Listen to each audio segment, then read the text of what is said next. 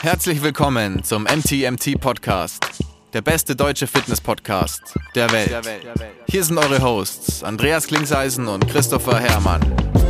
Was bringt dir dein 200 Kilo Deadlift oder dein Sixpack, wenn du dich nicht wie ein Mensch bewegen kannst und es dir am Ende vom Tag eigentlich scheiße geht? Wir geben bessere Antworten auf die Fragen der Fitnessbranche. Für was brauchst du 100 Zertifikate, wenn du keinen Zugang zu deinem Gegenüber findest? Du musst einfach ein Menschenmensch sein. Grundprinzipien sind Systemen einfach immer überlegen. Es geht um Prozessliebe und nicht um Ergebnisorientiertheit. Fitness und Gesundheit sind keine Endziele, sondern sich dauerhaft autoregulierende Prozesse. Wir haben zwar keine Ahnung davon, aber wir reden trotzdem drüber.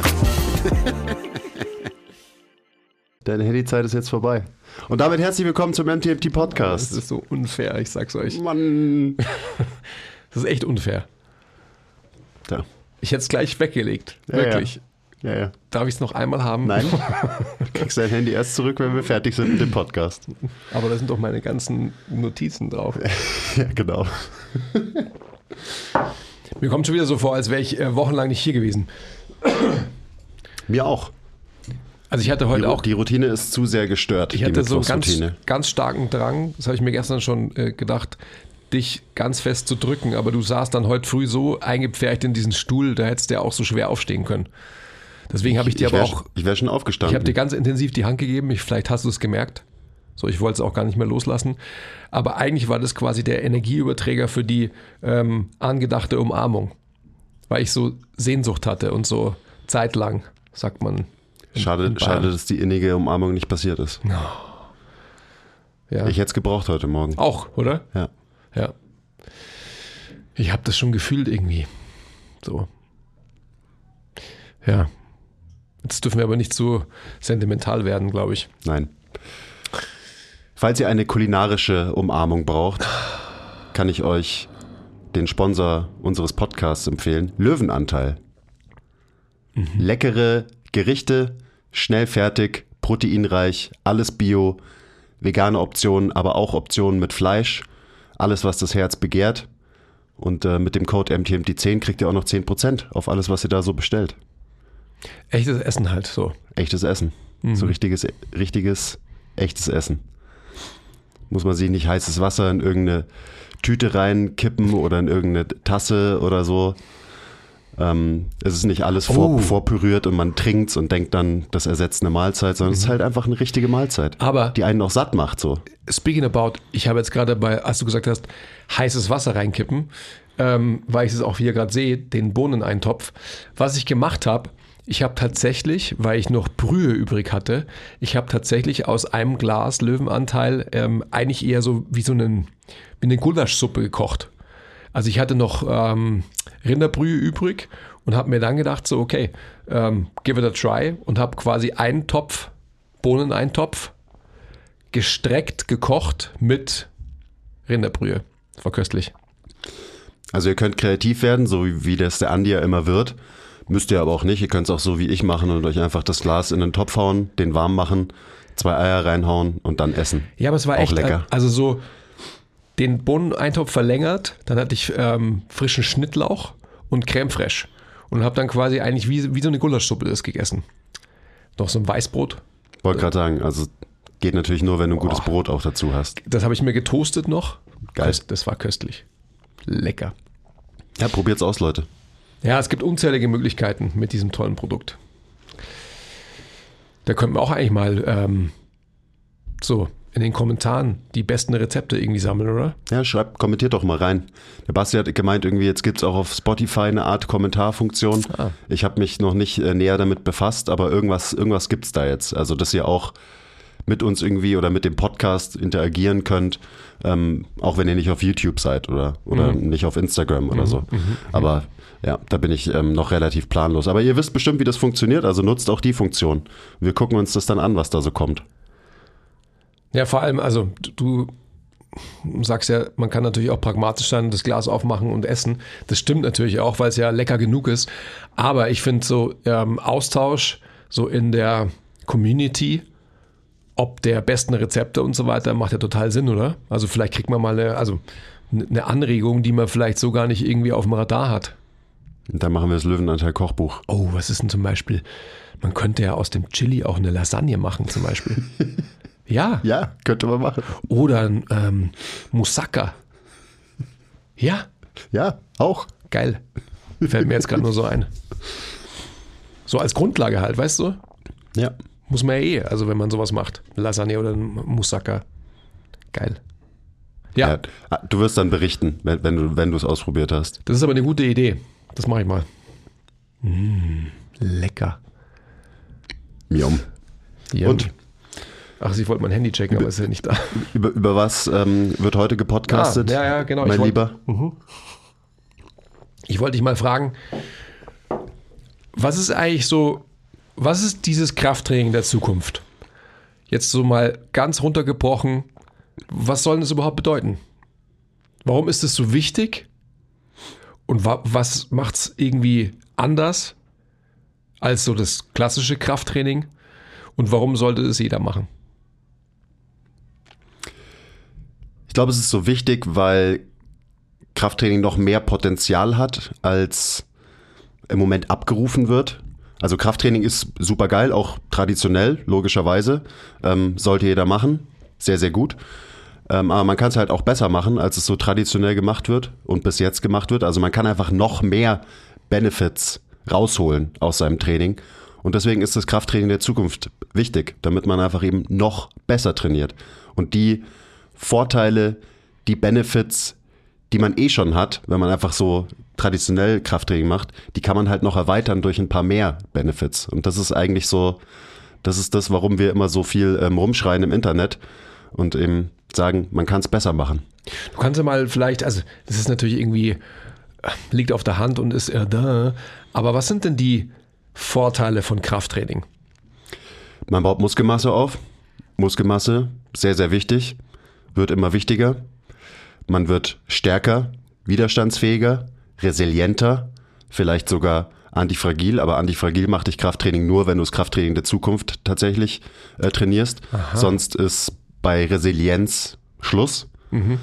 Also da ist natürlich, muss man vielleicht auch erstmal irgendwie drüber reden, was, was ist überhaupt der Unterschied zwischen Resilienz und Antifragilität und so weiter. Aber das ist so äh, in meinem Kopf, ähm, gibt einem eben, wenn man Krafttraining ein bisschen weiter denkt, ähm, dann hat es das Potenzial, einen wirklich antifragil zu machen. Ich würde ja sogar so weit gehen und sagen, dass klassisches Krafttraining auf der Ebene der Biomechanik dich eher sogar fragil macht. Es hat auf jeden Fall ein großes Potenzial dafür, dich fragil zu machen. Ja. Und sieht man ja auch immer wieder, also Leute, die halt eben viele Muskeln haben und sehr stark sind im Kraftraum, aber irgendwie trotzdem fragile Menschen sind. Und ähm, da ist Fragilität dann auch bezogen auf wirklich den ganzen Menschen, nicht nur auf die Biomechanik des Menschen, sondern eben auch in erster Linie eigentlich sogar auf das Mindset bezogen. Boah, das ist so krass, ja. Die, diese Fragilität. Ja. Und das ist für mich auch ein großer Punkt vom Krafttraining der Zukunft, dass man diese mentale Fragilität los wird. Also, du, wie du es gerade schon beschrieben hast, du hast ja ähm, Menschen, die in ihrer äußerlichen Erscheinung sehr robust und stark wirken, aber innerlich ähm, beleuchtet sehr gläsern sind, als wären sie gläsern hohl. Ja. Es gibt viele ähm, sehr muskelbepackte Leute, die viel deadliften können, die aber trotzdem eigentlich einen Glasrücken haben zum Beispiel. Und, ein, und ein gläsernes Mindset oft. Also halt nicht gut mit ähm, vielen Stressoren umgehen können, nenne ich es jetzt mal. Weil man sich halt sehr spezifisch in eine gewisse Richtung oft trainiert und dadurch Optionen und Variabilität verliert. Und du kannst ohne Optionen und ohne Variabilität kannst du kein antifragiler Mensch sein. Und vor allem, was du ja gerade gesagt hast, so ähm, bezogen auf ihr Mindset und abgeleitet vom Mindset auch auf die Art und Weise, wie sie ihr Leben leben. Ja. Das ist ja unmittelbar miteinander verknüpft. Also Ja. eben so di- dieses Ding, dass traditionelles Krafttraining oft so gewisse Regeln und Zwänge mit sich bringt, in die man dann so rein verfällt und also been there, done that, wirklich in, in allen Ausprägungen. Biggest- so, du, biggest ja time. noch viel mehr und viel länger. Ähm, und das sind natürlich dann auch so Themen wie Ernährung und eben was, was traust du dir für einen Lebensstil zu und so weiter. Dass man sich da halt auch wieder in seinen Optionen extrem limitiert und in seiner Variabilität als Mensch eben jetzt auch wieder nicht auf Biomechanik bezogen. Mhm. Und das bringt halt, äh, das bringt es oft mit sich. Und dann hat man eben sehr muskulöse Menschen, die viel Gewicht bewegen können, die aber halt trotzdem fragil sind. Und das ist halt sehr, sehr schade, weil so muss es nicht sein. Ähm, wenn man halt ein paar Sachen einfach ein bisschen anders macht, dann ähm, kann ein Krafttraining eben wirklich antifragil machen. Und man kann auch rauskommen aus diesem Fragilitätsmindset, das halt in der Fitnessbranche ähm, ja sehr weit verbreitet ist. So, uh, nee, ich, ich darf das nicht machen und die Bewegung darf ich nicht machen, kann ich nicht machen, ich darf das nicht essen, ich muss dann und dann das und das essen und so weiter. Also halt auch so ein gewisses Scarcity-Mindset, wie heißt mhm. es auf Deutsch? Also, dass man halt so Verzicht irgendwie lebt mhm. auf eine gewisse Art und Weise. Verzicht lebt eben zum Beispiel, wenn es um Ernährung geht, aber auch Verzicht lebt, wenn es um, um Bewegung geht, dass man halt wirklich einfach sich da so ähm, sehr spezialisiert, dass man halt einfach, vielleicht auch ohne es zu merken, ähm, auf viele Dinge verzichtet und viele Dinge ausklammert. Mhm. Und das ist halt mhm. gerade, wenn man das lange macht und Krafttraining sollte ja ein lebenslanger, anhaltender Prozess sein im Idealfall, ähm, dann kann das ja, negative Folgen haben auf der einen Seite, aber auf der anderen Seite, und das ist eigentlich das Wichtige, man liegt halt, man lässt viele Gains einfach liegen, so, die man auch abgreifen könnte. Mhm. Das heißt, das Krafttraining der Zukunft ist ein Vehikel dafür, dass man durch bereicherndes Training auch eine Bereicherung fürs allgemeine Leben erfährt. Ja, unbedingt. Mhm. Und eben, das hat man, das hat man, glaube ich, auch schon natürlich bis zu einem gewissen Punkt, wenn man es halt so macht, wie man es immer gemacht hat, logischerweise, weil ähm, Muskeln aufbauen und stärker werden und auch das ähm, der Zugewinn an Selbstvertrauen und Selbstbewusstsein, den das ja so mit sich bringt, das ist ja auch schon sehr, sehr bereichernd. Aber es ist, glaube ich, auch, also oft ist es so, dass man nach ein paar Jahren so einen Punkt erreicht, wo einem halt so das nicht mehr viel positive Gains irgendwie gibt, weil man das schon so ein bisschen abgehakt hat. Also ist ja auch so die, die Geschichte, die ich erzähle mit meinem Trainingsprogramm, wo ich mir halt so denke, so ja, ich trainiere jetzt schon einige Jahre und ich habe eigentlich, ich habe jetzt genug Muskeln und ich habe auch schon oft genug irgendwelche schweren Squats und Deadlifts gemacht, wo ich mich dann frage, so ja, was jetzt? Und wenn man sich die Frage stellt, was jetzt, dann wird einem schnell klar, dass es halt noch sehr, sehr viele andere Optionen gibt, besser zu werden und sich und sein Leben zu bereichern. Ähm, und die werden halt oft nicht ausgenutzt, nicht ausgekostet. Mhm. Ähm, lass uns doch mal, lass uns doch mal auf biomechanischer Ebene sprechen. Was ist der Zugewinn, was ist der Mehrwert von Krafttraining der Zukunft bezogen auf die Biomechanik versus im Vergleich zum klassischen Krafttraining?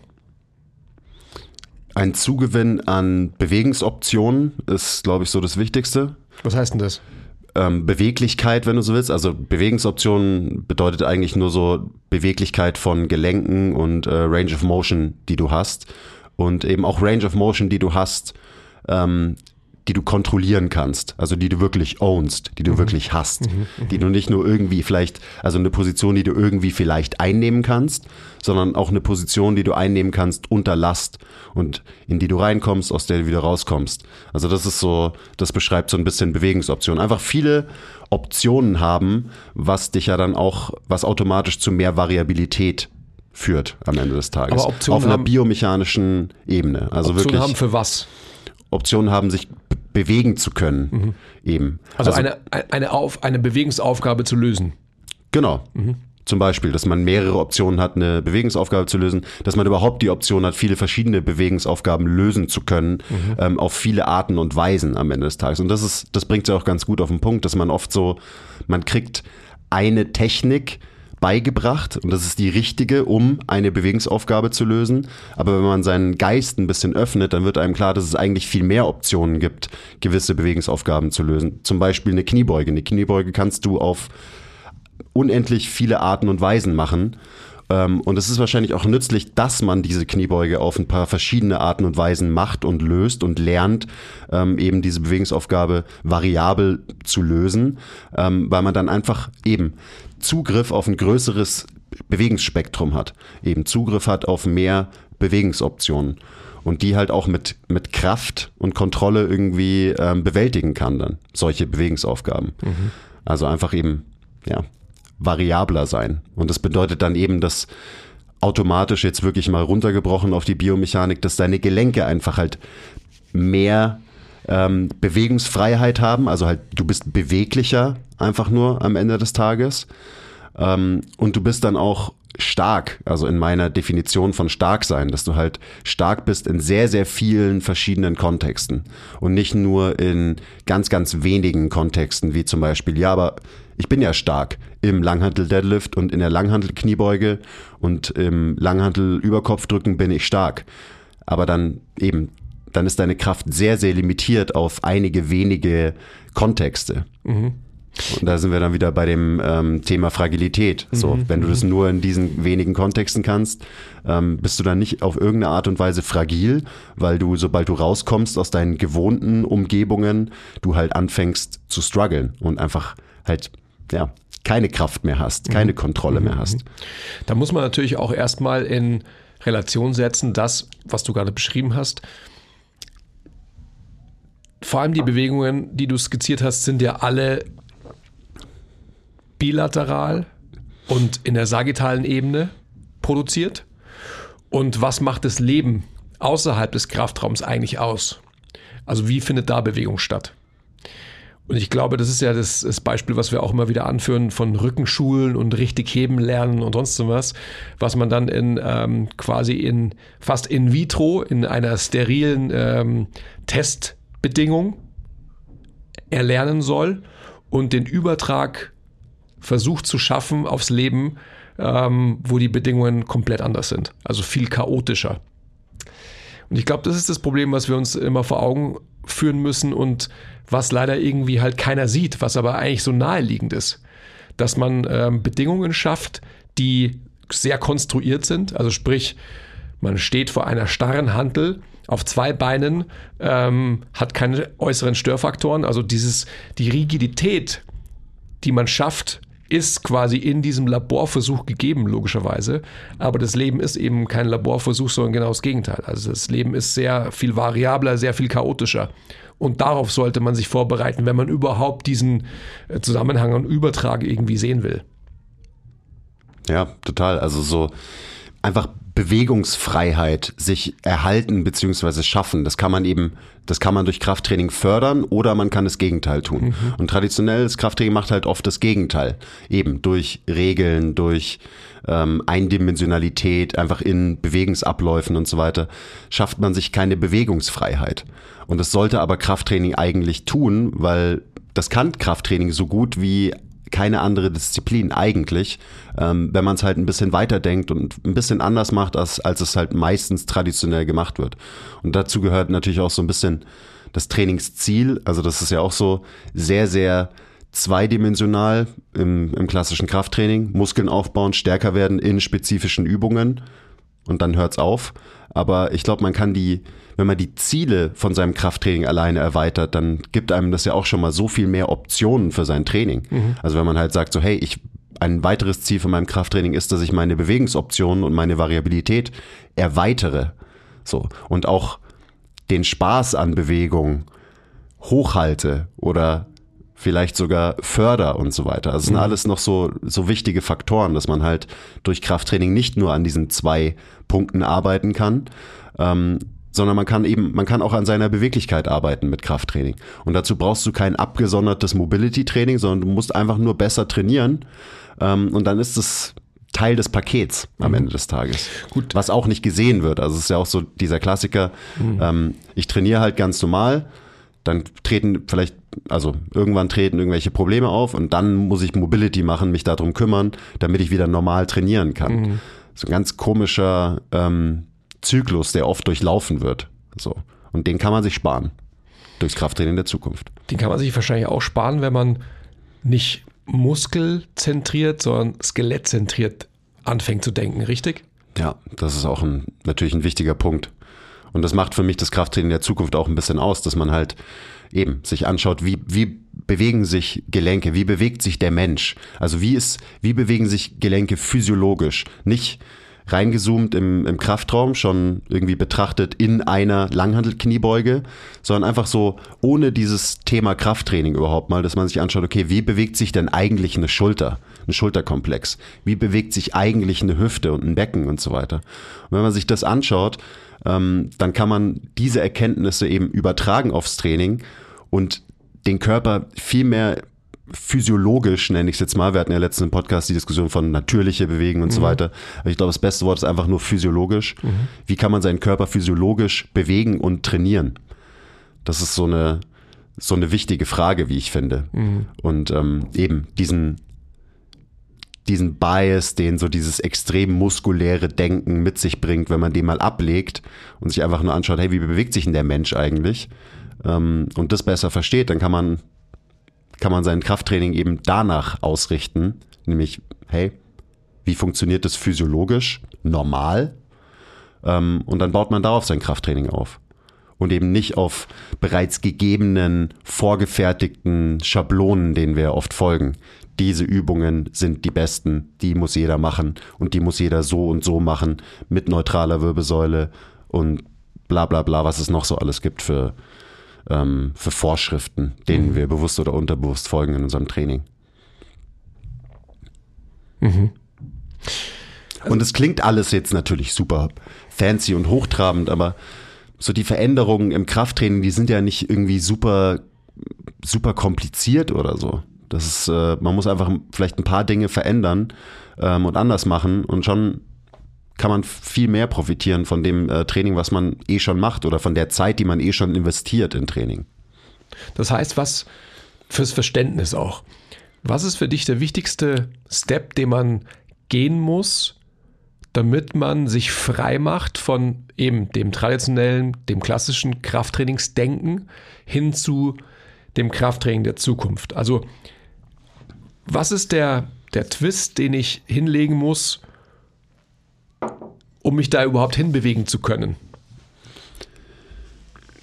Ja, das fängt erstmal im Kopf an bei, bei jedem, dass man ähm, eben seinen Geist öffnet für die Idee, dass man es vielleicht überhaupt besser machen kann, also dass man es anders und besser machen kann, als man es bisher gemacht hat. Also es ist erstmal wirklich, es ist wieder so ein so platt, aber es ist erstmal ein äh, Mindset-Shift, mhm. der da irgendwie stattfinden muss.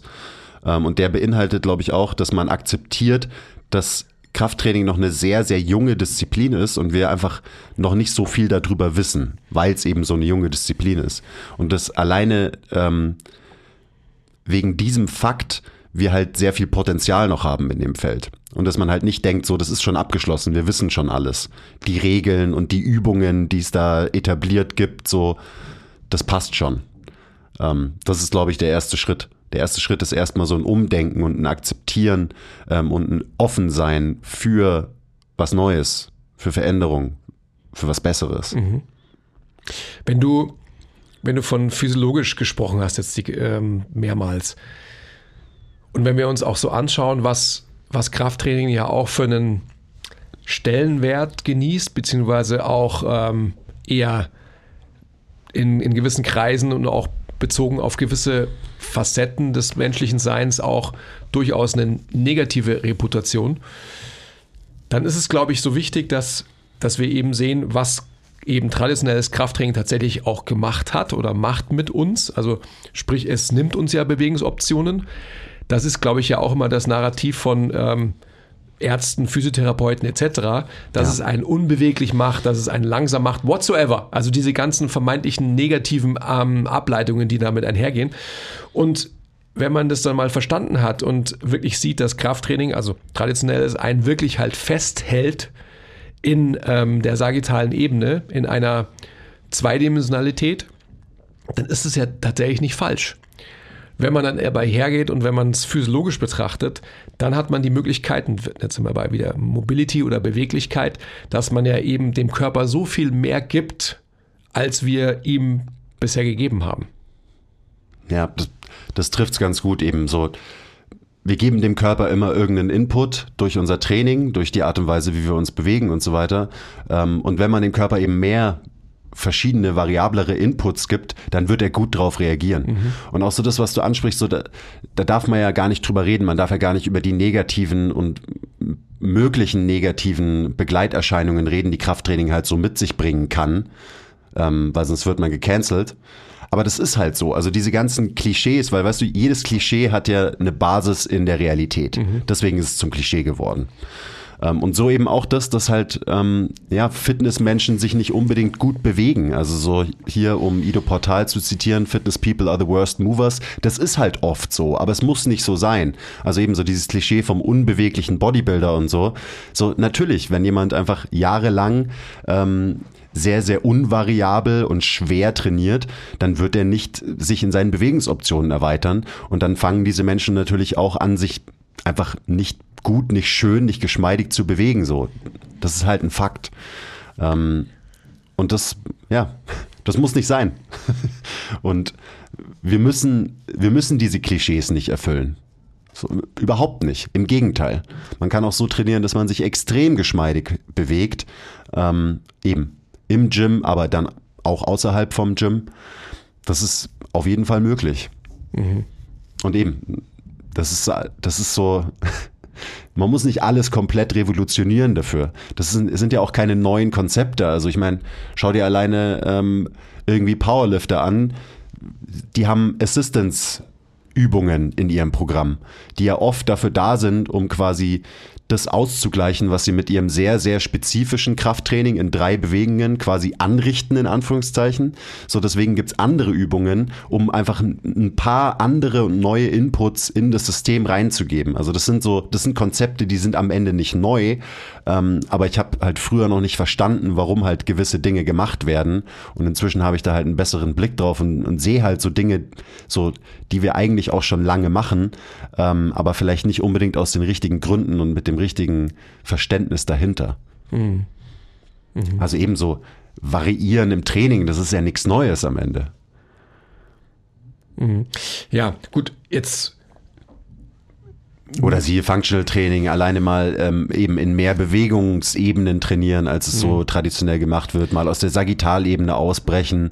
So, hey, man kann übrigens auch mal eine Rotation machen im Kraftraum und lauter solche Dinge sind auch keine neuen Konzepte, ähm, aber irgendwie so richtig Einzug im, im Mainstream-Krafttraining hat es halt bis jetzt noch nicht gehalten. Ja, das ist also. Dieses, dieses, Denken über Training und Bewegung. Jetzt brichst du ja fast schon wieder eine Lanze für äh, traditionelles Krafttraining.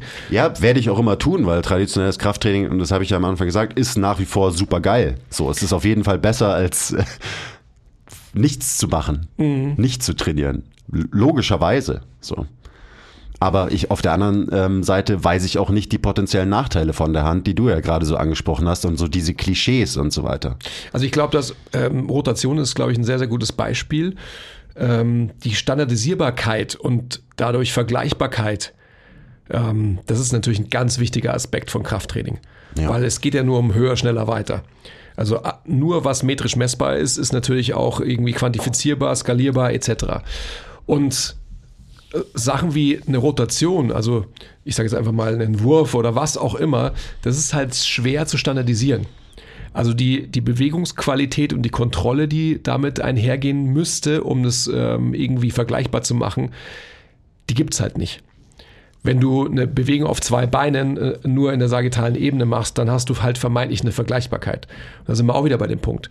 Ähm, ist jemand stärker, der irgendwie ähm, 200 Kilo deadliftet oder ist jemand stärker, der vielleicht nur 150 Kilo deadliftet, aber halt stärker ist in einem ähm, lebensbezogenen Kontext?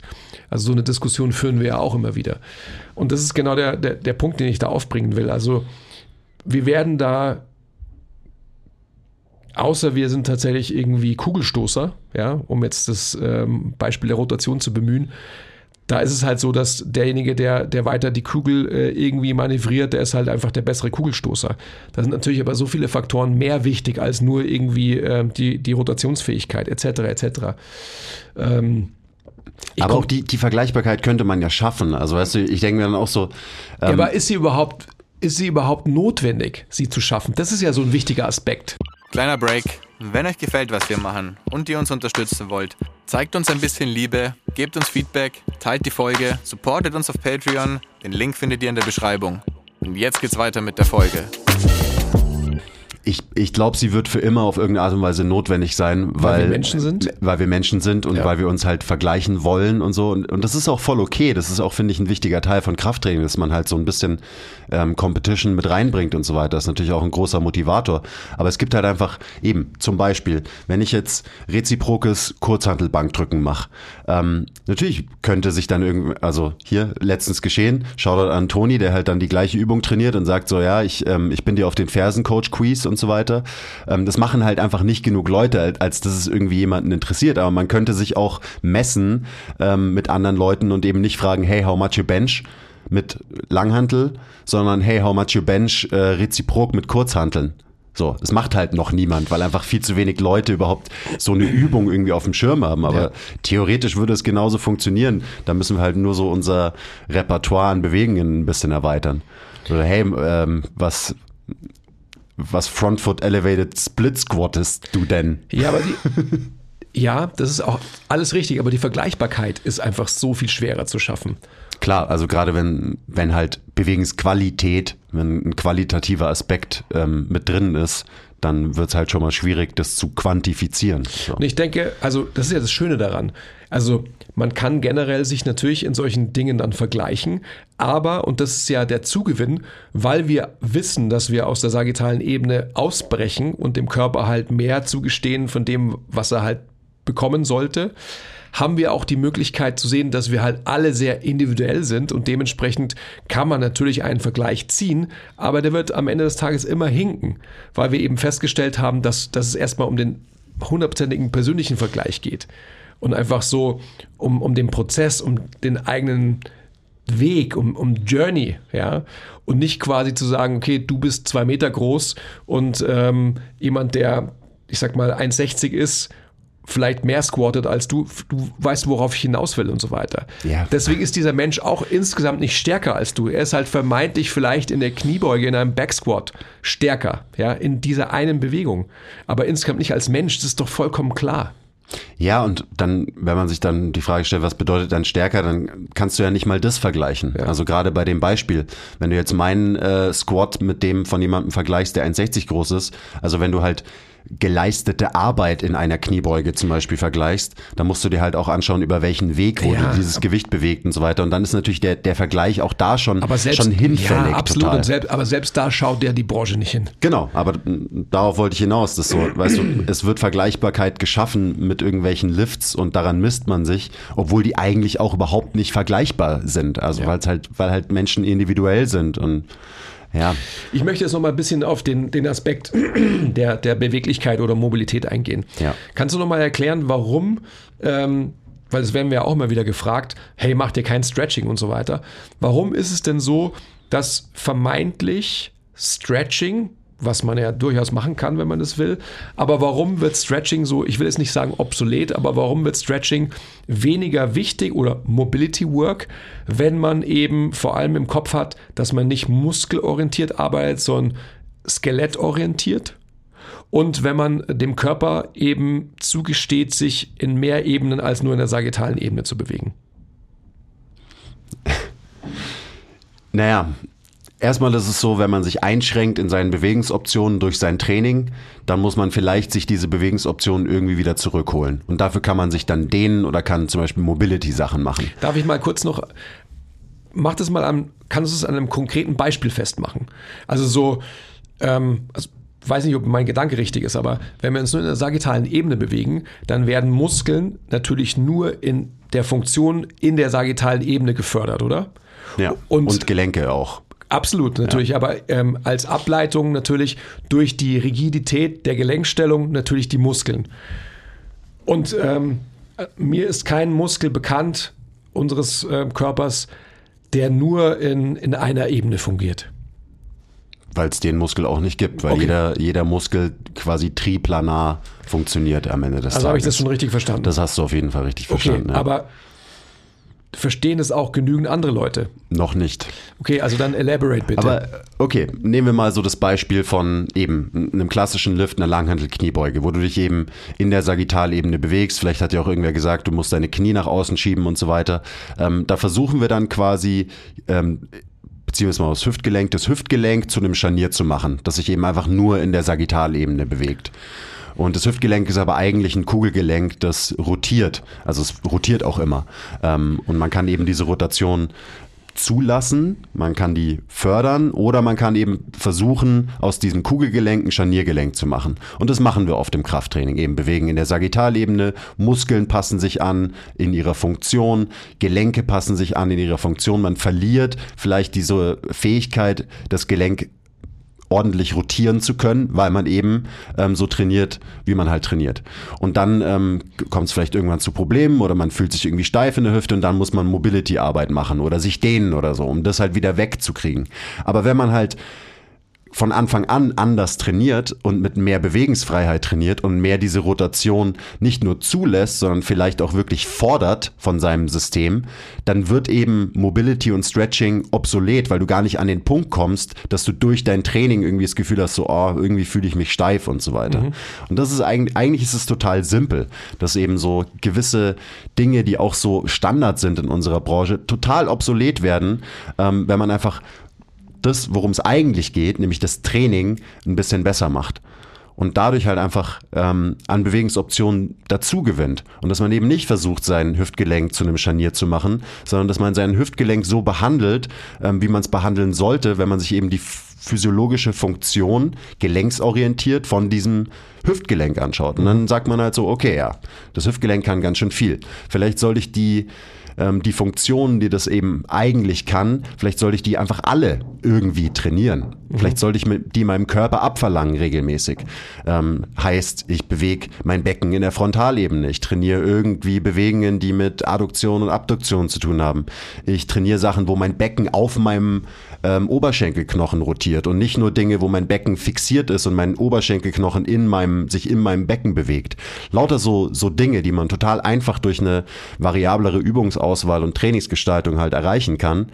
Ähm, und schon hat man mehr Bewegungsfreiraum und eben muss dann gewisse Dinge gar nicht mehr machen, ähm, ja, weil es nie zu diesen, weil man nie an diesen Punkt kommt, wo man irgendwie denkt, so, boah, irgendwie bin ich nicht so, bin ich nicht so beweglich. Oder auch für jemanden, der jetzt anderes Beispiel, der gerade erst anfängt mit Training und vielleicht noch gewisse Übungen nicht so gut machen kann, ist ja auch oft ein Grund, okay, ja, wir müssen dich erstmal beweglich machen, damit du überhaupt die Übungen machen kannst. Und man kann Stretching und Mobility benutzen, damit ein Mensch diese Bewegungen besser machen kann, über eine größere Range of Motion machen kann, die einem wichtig sind. Ähm, man kann aber auch das Training einfach direkt dafür nutzen, dass der Mensch beweglicher und besser wird. Und das ist am Ende viel mehr wert, weil halt da mehr Trainingsreiz bei rumkommt. Also ich kann jetzt ganz einfaches Beispiel, ich kann Mobility Drills machen und um an der Kniebeuge zu arbeiten oder ich mache eine Kniebeuge, um an der Kniebeuge zu arbeiten. Und ich mache verschiedene Kniebeugen-Varianten, um an der Kniebeuge zu arbeiten. Und das ist am Ende der meiner Meinung nach viel sinnvollere Approach, weil man halt seine Zeit besser nutzt, weil man mehr Trainingsreiz bekommt und so weiter. Also es ist ja auch so, sagen wir, du trainierst zwei Stunden in der Woche, wenn du davon von der Stunde jeweils, also zweimal eine Stunde, und du verbringst immer 20 Minuten ähm, quasi in deinem Warm-up für Mobility und Stretching, damit du quasi danach besser trainieren kannst ich trainiere lieber eine ganze Stunde und nutze das Training an sich, um beweglicher zu werden. Und es geht und das ist gar nicht so, das ist gar nicht so schwierig eigentlich.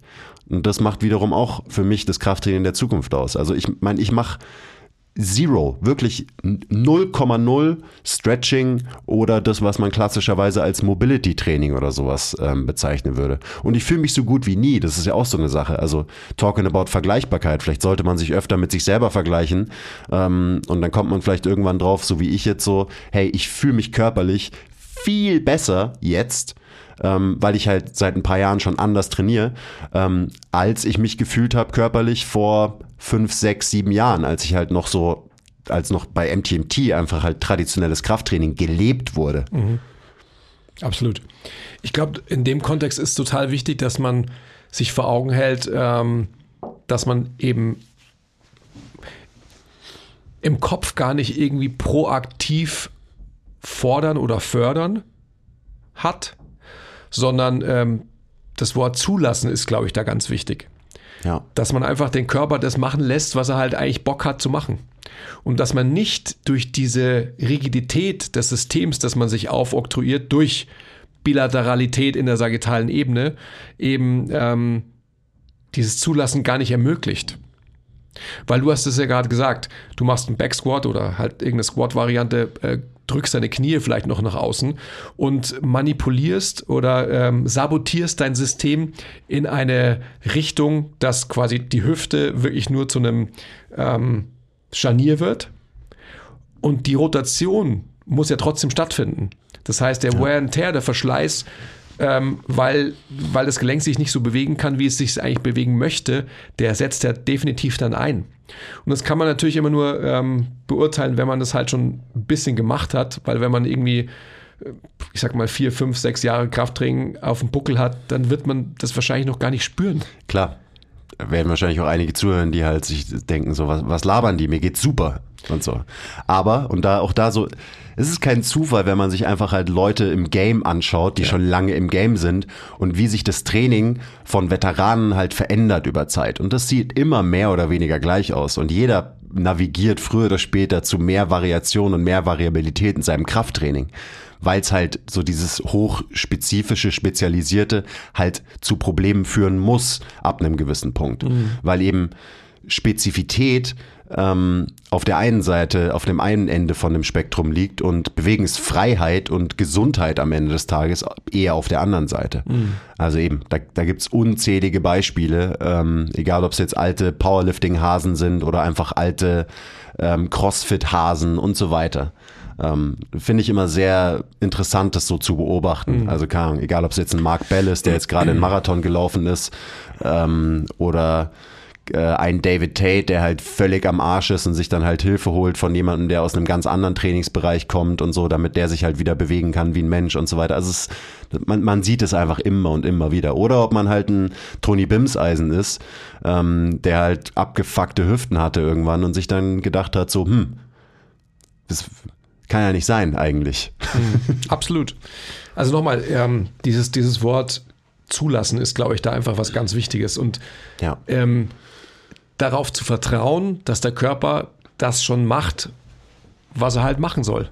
Ja, viel mehr Vertrauen in unser System, viel mehr zulassen ähm, und eben nicht sich halten an gewisse Regeln, die man halt gelernt hat. Also bestes Beispiel ist zum Beispiel so, oh, du darfst unter gar keinen Umständen deine Wirbelsäule unter Last rotieren.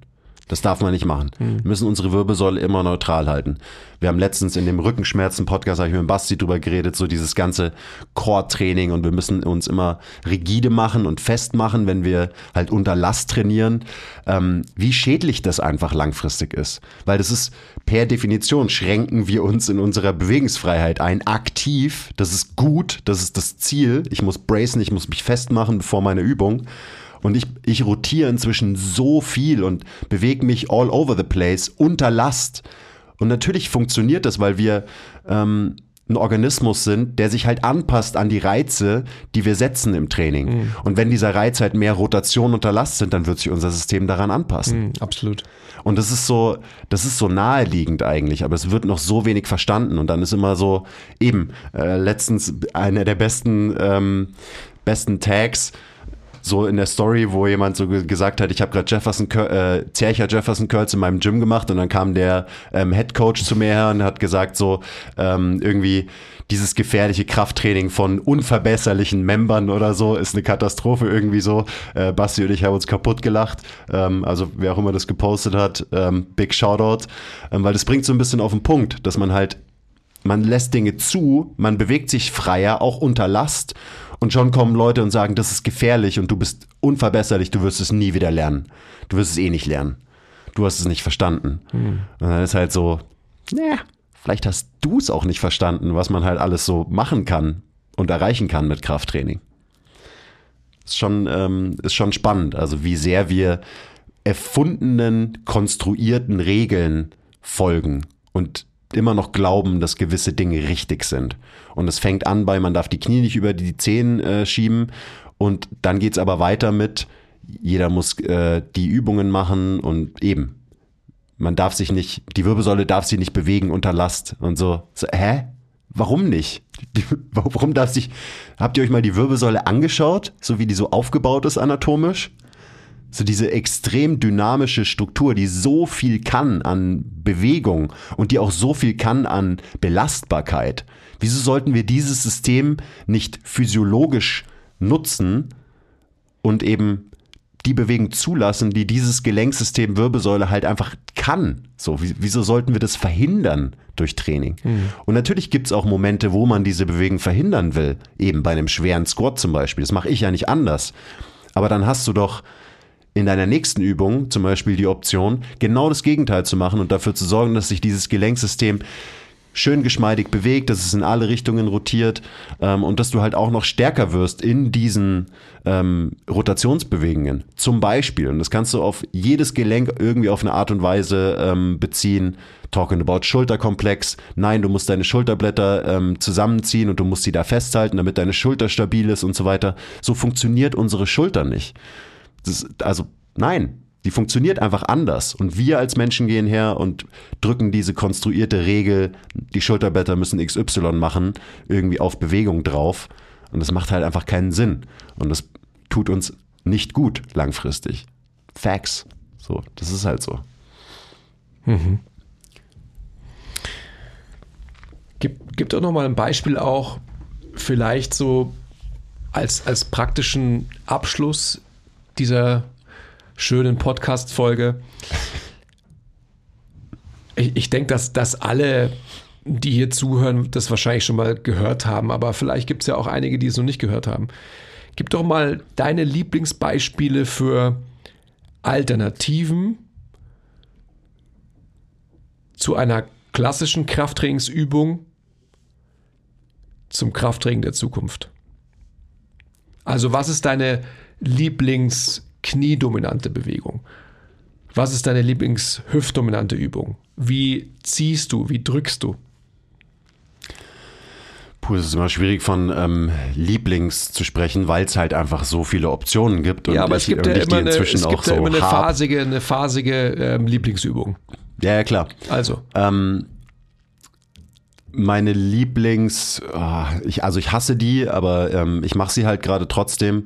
Ich mache zum Beispiel ähm, Split Squats, so als kniedominante Übung, wo ich halt auch, auch so eine Sache, ähm, wo ich das Gewicht nicht symmetrisch habe. Also ich habe quasi auf der Standbeinseite habe ich ein schwereres Gewicht als auf der Nicht-Standbeinseite. Weil alleine das, dieses leichte Ungleichgewicht, und das ist jetzt nicht krass, ja okay, weiß ich nicht, ob es krass ist. Das heißt, ich habe 50 Kilo auf der Standbeinseite und 30 Kilo auf der Nicht-Standbeinseite in einem Split Squat. Und alleine dieses, ähm, diese Asymmetrie in der Last ähm, führt dazu, dass ich die Bewegung ganz anders lösen muss, unterbewusst. Also ich muss da gar nicht drüber nachdenken, aber wenn ich trotzdem immer noch eine kontrollierte, äh, einen kontrollierten Split Squat machen will, dann müssen natürlich Gelenke und Muskeln anders arbeiten, damit ich das immer noch machen kann, weil mein System ja irgendwie mit dieser Asymmetrie umgehen muss. So, und dann kann man natürlich, da kann man super nerdig werden. Man kann tief reintauchen und sagen, okay, was macht jetzt genau diese eher ipsilaterale Last? bezogen aufs Hüftgelenk, bezogen auf den Fuß, was muss mehr, wohin rotieren und so weiter. Aber das ist vielleicht erstmal gar nicht so wichtig, mhm. sondern das Wichtige ist erstmal, dass man die Dinge irgendwie ein bisschen anders macht ähm, und eben seinem, ähm, seinem System einfach mehr Input gibt und einen anderen Input gibt, als man es vielleicht normalerweise macht. Mhm. Also das wäre so meine eine Lieblings-kniedominante Übung, die ich gerade, die ich gerade mache. Ähm, beim Hingen genau das gleiche, da mache da mach ich es ähnlich, auch mit einer asymmetrischen Last. Ferse erhöht, so leicht versetzter Stand. Das ist dann quasi so ähm, kein echter einbeiniger RDL, aber so ein eineinhalbbeiniger RDL. Zum Beispiel auch wieder, also ähm, man merkt ja jetzt schon, dass irgendwie Asymmetrie und ein bisschen mehr Chaos ist irgendwie immer Teil von, ähm, von dem Training, dass du halt nicht alles immer symmetrisch und bilateral machst, sondern halt viele Dinge ein bisschen chaotischer in Anführungszeichen. Mhm. Die sind natürlich nicht chaotisch, weil sie immer noch im Kraftraum stattfinden und immer noch sehr, sehr in einem sehr kontrollierten Umfeld ähm, stattfinden. Ähm, aber trotzdem gibt es halt so ein paar Kleinigkeiten, ähm, die das Ganze halt definitiv chaotischer machen, als ich packe mir eine Handel auf den Rücken, stelle mich, stehe in einem bilateralen ähm, symmetrischen Stand und bewege mich nur hoch und runter. Mhm. So. Da es ist ja automatisch viel mehr Rotation drin, zum genau. Beispiel. Es ist ja schon bezeichnend, dass wir von Chaos sprechen, wenn wir ähm, eine Bewegungsebene ja. addieren. Oder, genau. oder zwei. Ja, so. Chaos. ähm, das wäre bestes Beispiel äh, Push-Übung, also Bankdrück-Variante. Meine Lieblingsvariante schon seit Ewigkeiten ist reziprokes Kurzhantel-Bankdrücken. Ähm, auch wo ich auch die Position, wie ich lieg, so ein bisschen verändere. Also verändere im Gegensatz zu ähm, Bankdrücken mit, mit Brücke, mit viel Hohlkreuz, mit viel Arch und so weiter und mit der Langhantel. Also auch da, was da an, was ich da an Bewegungsfreiheit kontrollieren muss in dieser Übung, mhm. ist wirklich abgefahren. Also mein Brustkorb rollt hin und her, meine Schulterblätter bewegen sich frei, immer abwechselnd. Also das ist vom Anspruch her eine extrem anspruch, äh, anspruchsvolle Übung. Und mhm definitiv viel anspruchsvoller als zum Beispiel ähm, rigides Langhandelbankdrücken, weil ich einfach viel mehr Freiheitsgrade habe, die ich kontrollieren muss. Also dementsprechend trainiere ich da extrem viel Kontrolle ist gleich Stabilität in dieser Übung. Mhm. Zum Beispiel ähm, finde ich für mich und für viele Leute viel sinnvoller als klassisches äh, Langhandelbankdrücken. Mhm. Ähm, was aber noch ziehen. Ziehen ist so, ähm, was nehme ich denn da? Damit nicht immer alles äh, irgendwie unilateral ist, da äh, mache ich sehr gerne so Chest-Supported Kurzhantelrudern, also wo ich mit, ähm, mit dem Bauch auf einer Schrägbank lieg. Ähm, sprich, ich habe an meiner Brust eben die Lehne von der Bank, liegt da so schräg drauf, habe zwei Kurzhanteln ähm, und ziehe die halt. Und ähm, auch da, das ist einfach so ein bisschen, ich ich muss nicht aktiv mit meinen Rückenstreckern arbeiten, die sind total entlastet, weil ich liege ja auf einer Bank. Ähm, und die Bank ermöglicht mir halt so einen krassen Stretch auf alles, was so im Rücken passiert. Ermöglicht ja. mir, dass meine Schulterblätter so richtig ich da schon auseinandergezogen mal, ich, ich würd, werden. ja, ja, ich, und genau das Bild solltet ihr euch jetzt vor Augen halten, weil du sagst gleich, die, die Bank ermöglicht dir, dass die Rückenstrecke ausgeschaltet sind. Jein, es ist schon deine Positionierung auf der Bank, die das ermöglicht weil du eben nicht gearcht auf dieser Bank liegst und ähm, du hast eigentlich eine Körperposition, die, ich sage jetzt einfach mal, der Kopf, der hängt nicht nach unten, aber der Kopf hat nicht die Tendenz, dem, dem Rest der Wirbelsäule eine extendierte Position vorzugeben. Ja, ich habe schon eher einen, ähm, eine Tendenz Richtung Flexion und bin da lieg eher rund auf dieser Bank. Also auch deswegen habe ich die Variante jetzt ähm, gewählt, weil eben das ist einfach mal so ein bisschen das Gegenteil von diesem, ich muss mich immer strecken und ich muss eben eine Ruderbewegung wird oft sehr, sehr viel über die Rückenstrecker gemacht, weil man eben gar nicht mehr, ähm, weil man nicht nur zieht aus der Schulter und aus dem Arm, sondern weil man sich halt immer zurücklehnt und mhm. quasi zieht mit seinem ganzen Körper und dadurch halt immer in Streckung und immer in Extension irgendwie landet. Und durch dieses Setup nehme ich mir so ein bisschen diese Option. Natürlich kommt es dann auch darauf an, wie mache ich bewusst diese Bewegung, mhm. weil ich eben, wie du gesagt hast, ich könnte immer noch beim Ziehen halt immer mein Brustbein von der Bank lösen und trotzdem noch krassen Streckung gehen.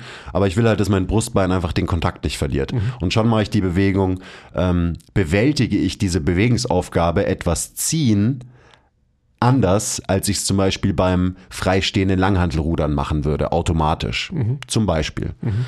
Ähm, und dadurch eben, meine, mein ganzer Schultergürtel hat die, die Möglichkeit, sich anders zu bewegen.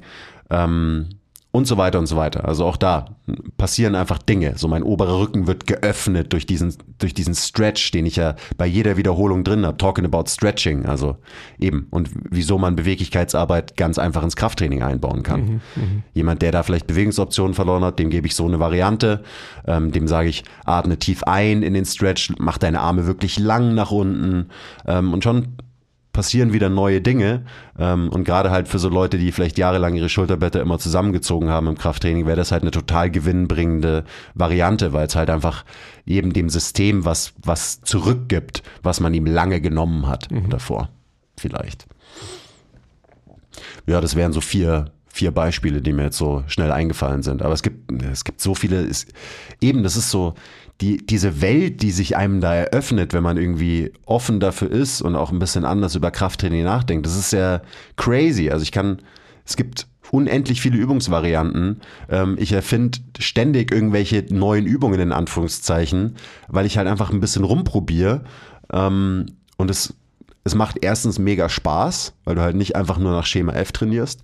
Und es tut halt auch einfach mega gut. Also körperlich ist es halt einfach ist halt einfach geil, wie, wie viel besser man sich fühlt. Mhm. Und wie viel besser man sich halt dadurch auch bewegen kann am Ende des Tages. So, das, das wären äh, so ein paar Beispiele, aber es ist eben, es gibt unendlich viele Optionen, die man mhm. dann, die mhm. man dann hat, die man nutzen kann und die man nutzen sollte. Und es sind halt mehr Optionen als die paar Grundübungen, die irgendwie immer in der gleichen Ebene stattfinden.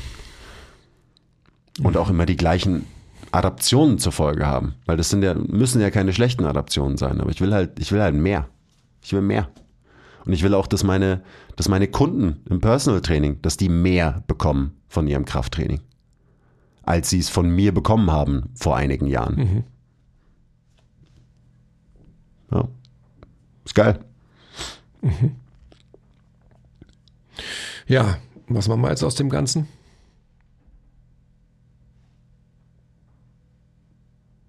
Wollt ihr das auch lernen?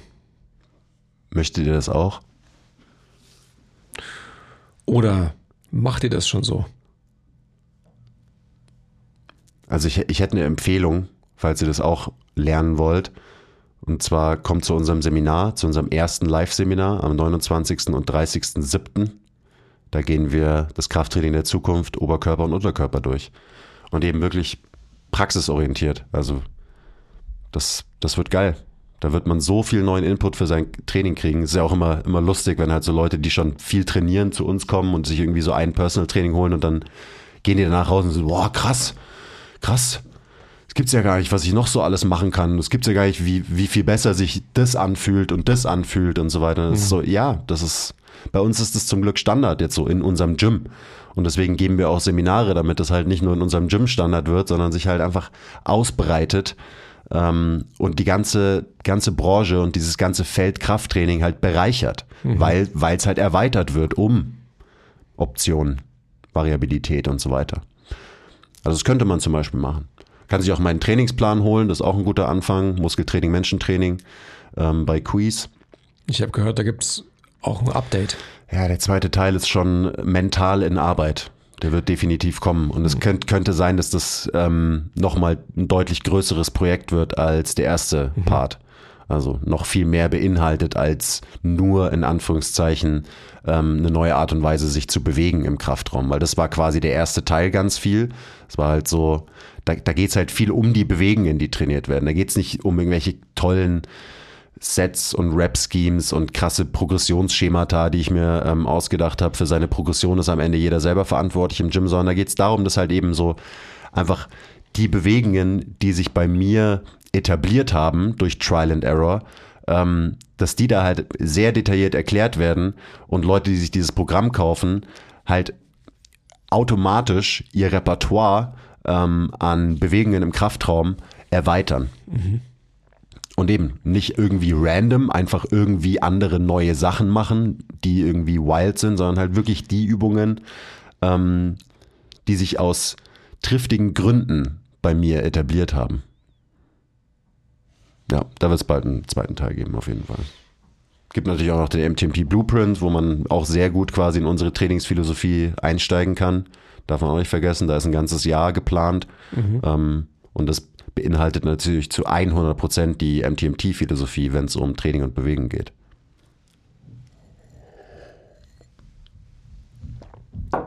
Ja, Ja, holt euch was davon. so. Oder kommt vorbei, macht ein Mentorship bei uns. Oh ja, stimmt, das, das vergessen wir immer, gell? Ja. Wenn ihr, wenn ihr Profis seid, auch in dem Bereich, also wenn ihr als Trainer oder Therapeuten arbeitet, kommt vorbei, macht ein Mentorship, verbringt ein paar Tage wirklich komplett mit uns. Schaut, wie wir das so im Personal Training machen, wie wir das in unserem eigenen Training machen, löchert uns mit allen Fragen. Da lernt man verdammt viel. Das ist das auf jeden Fall das intensivste, die intensivste Lernerfahrung, ähm, die wir so anbieten. Weil es halt einfach One-on-One ist, beziehungsweise One-on every Coach, der bei MTMT ist. So.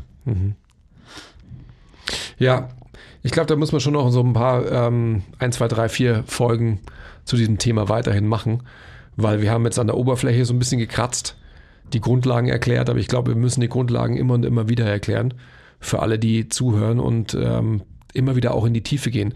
Ich glaube, diese Grundsätzlichkeit, wo, worauf wir hinaus wollen, dieser Zugewinn, also traditionelles Krafttraining, nur in besser, ja, Ja. das ist die Zukunft des Krafttrainings. Ähm, und was bedeutet das überhaupt? Ich glaube, das haben wir jetzt hoffentlich einigermaßen gut erklärt, aber ich glaube, man muss es immer wieder erklären. Und ich denke auch, dass wir ähm, irgendwann mal auch Visuals brauchen, gerade wenn wir hier mit Leuten live sind, dass man einfach Gelenkbewegungen auch zeigen kann. Was macht Sagittalisierung versus ähm, was, was ist eigentlich physiologische Bewegung? Das ist halt vor allem Rotation. Und wenn wir die Rotation nehmen, ähm, dann zahlen wir einen Preis dafür, früher oder später. Ja, so ist es. Ich, ich bin ähm, auch so ein bisschen stolz auf uns, weil wir es heute mal geschafft haben, nicht krass abzudriften hm. und super nerdig und deep zu werden, sondern weil wir das, glaube ich, ganz gut eben ähm, Big Picture-mäßig erklärt haben. So, weil Leute uns ja auch immer wieder fragen, so, ja, und was, was macht ihr jetzt anders? So, hm. was, was, was soll das? Wieso soll ich jetzt MTMT folgen oder weiß ich nicht, eine Ausbildung bei euch machen? Ähm, ich glaube, das haben wir heute mal ganz gut und verständlich rübergebracht, ohne nach fünf Minuten krass abzudriften und über ähm, super diebe Themen zu sprechen. ja, hoffentlich. Weil es ist eigentlich, es ist eigentlich da, aber es ist auf der anderen Seite auch super deep, weil man letztendlich halt, ähm, ja, also wieder Beispiel Flat Earthers und äh, eben nicht Flat Earthers und so weiter. Das ist halt schon ähm, ein Mindset-Shift, den man erstmal hinlegen muss, wo man erstmal bereit sein muss, ähm, ihn einzugehen. Und ich, ich, ja, du hast es ja vorhin ein paar Mal erwähnt, ich bin das beste Beispiel dafür. So. Ja, das ist ja auch so eine Sache. Also das wegzuignorieren, dass Krafttraining halt negative Effekte haben kann, das ist halt nicht der richtige Weg. Aber ja. das tun wir ja viel. Also eben, ja, ich habe es ja vorhin angesprochen, wenn man irgendwie sagt, dass Krafttraining auch was Negatives ähm, oder negative Konsequenzen haben kann, dann nein, nein, nein, Nocebo, hör auf. Und ich verstehe das ja, weil ähm, wir wollen ja auch nicht Leute vor Krafttraining abschrecken, logischerweise. Das ist auch so, das ist auch nicht das, was wir machen. Wir machen übrigens genau das Gegenteil beruflich, by the way. So, das macht man im Personal Training. Ähm, aber wenn man da nicht mehr drüber reden kann, weil es jetzt irgendwie ein ähm, sensibles Thema ist, dann ist es halt Blödsinn. Und es passiert ja aktuell in vielen Bereichen ähm, so gesellschaftlich, dass man halt über Themen irgendwie nicht mehr reden darf. Ähm, und wenn wir das irgendwie in unserem Feld, wenn sich das auch noch etabliert, das wäre eine absolute Katastrophe. Also ähm, ja lasst euch nicht verbieten, über irgendwelche Themen zu reden, weil dann ähm, die Internetpolizei kommt, die wahrscheinlich selber keine Leute coacht, sondern ähm, hauptsächlich ähm, auf Instagram sagt, wer recht hat und wer falsch liegt und warum und so weiter. So diese Menschen, denen sollte man nicht zu viel Aufmerksamkeit schenken, weil die keine Ahnung haben, was in der echten Welt wirklich passiert. Mhm. Word. Okay, bye, oder wie heißt es? Sind wir fertig für heute? Ja. Hey, schön, dass ihr zugehört habt und uns Gesellschaft geleistet habt bei diesem tollen Gespräch. Nein, die, die Folge ist noch nicht vorbei, du kriegst dein Handy noch nicht. Warte kurz. Jetzt ist die Folge vorbei. Okay, bye. Hier ist dein Handy wieder.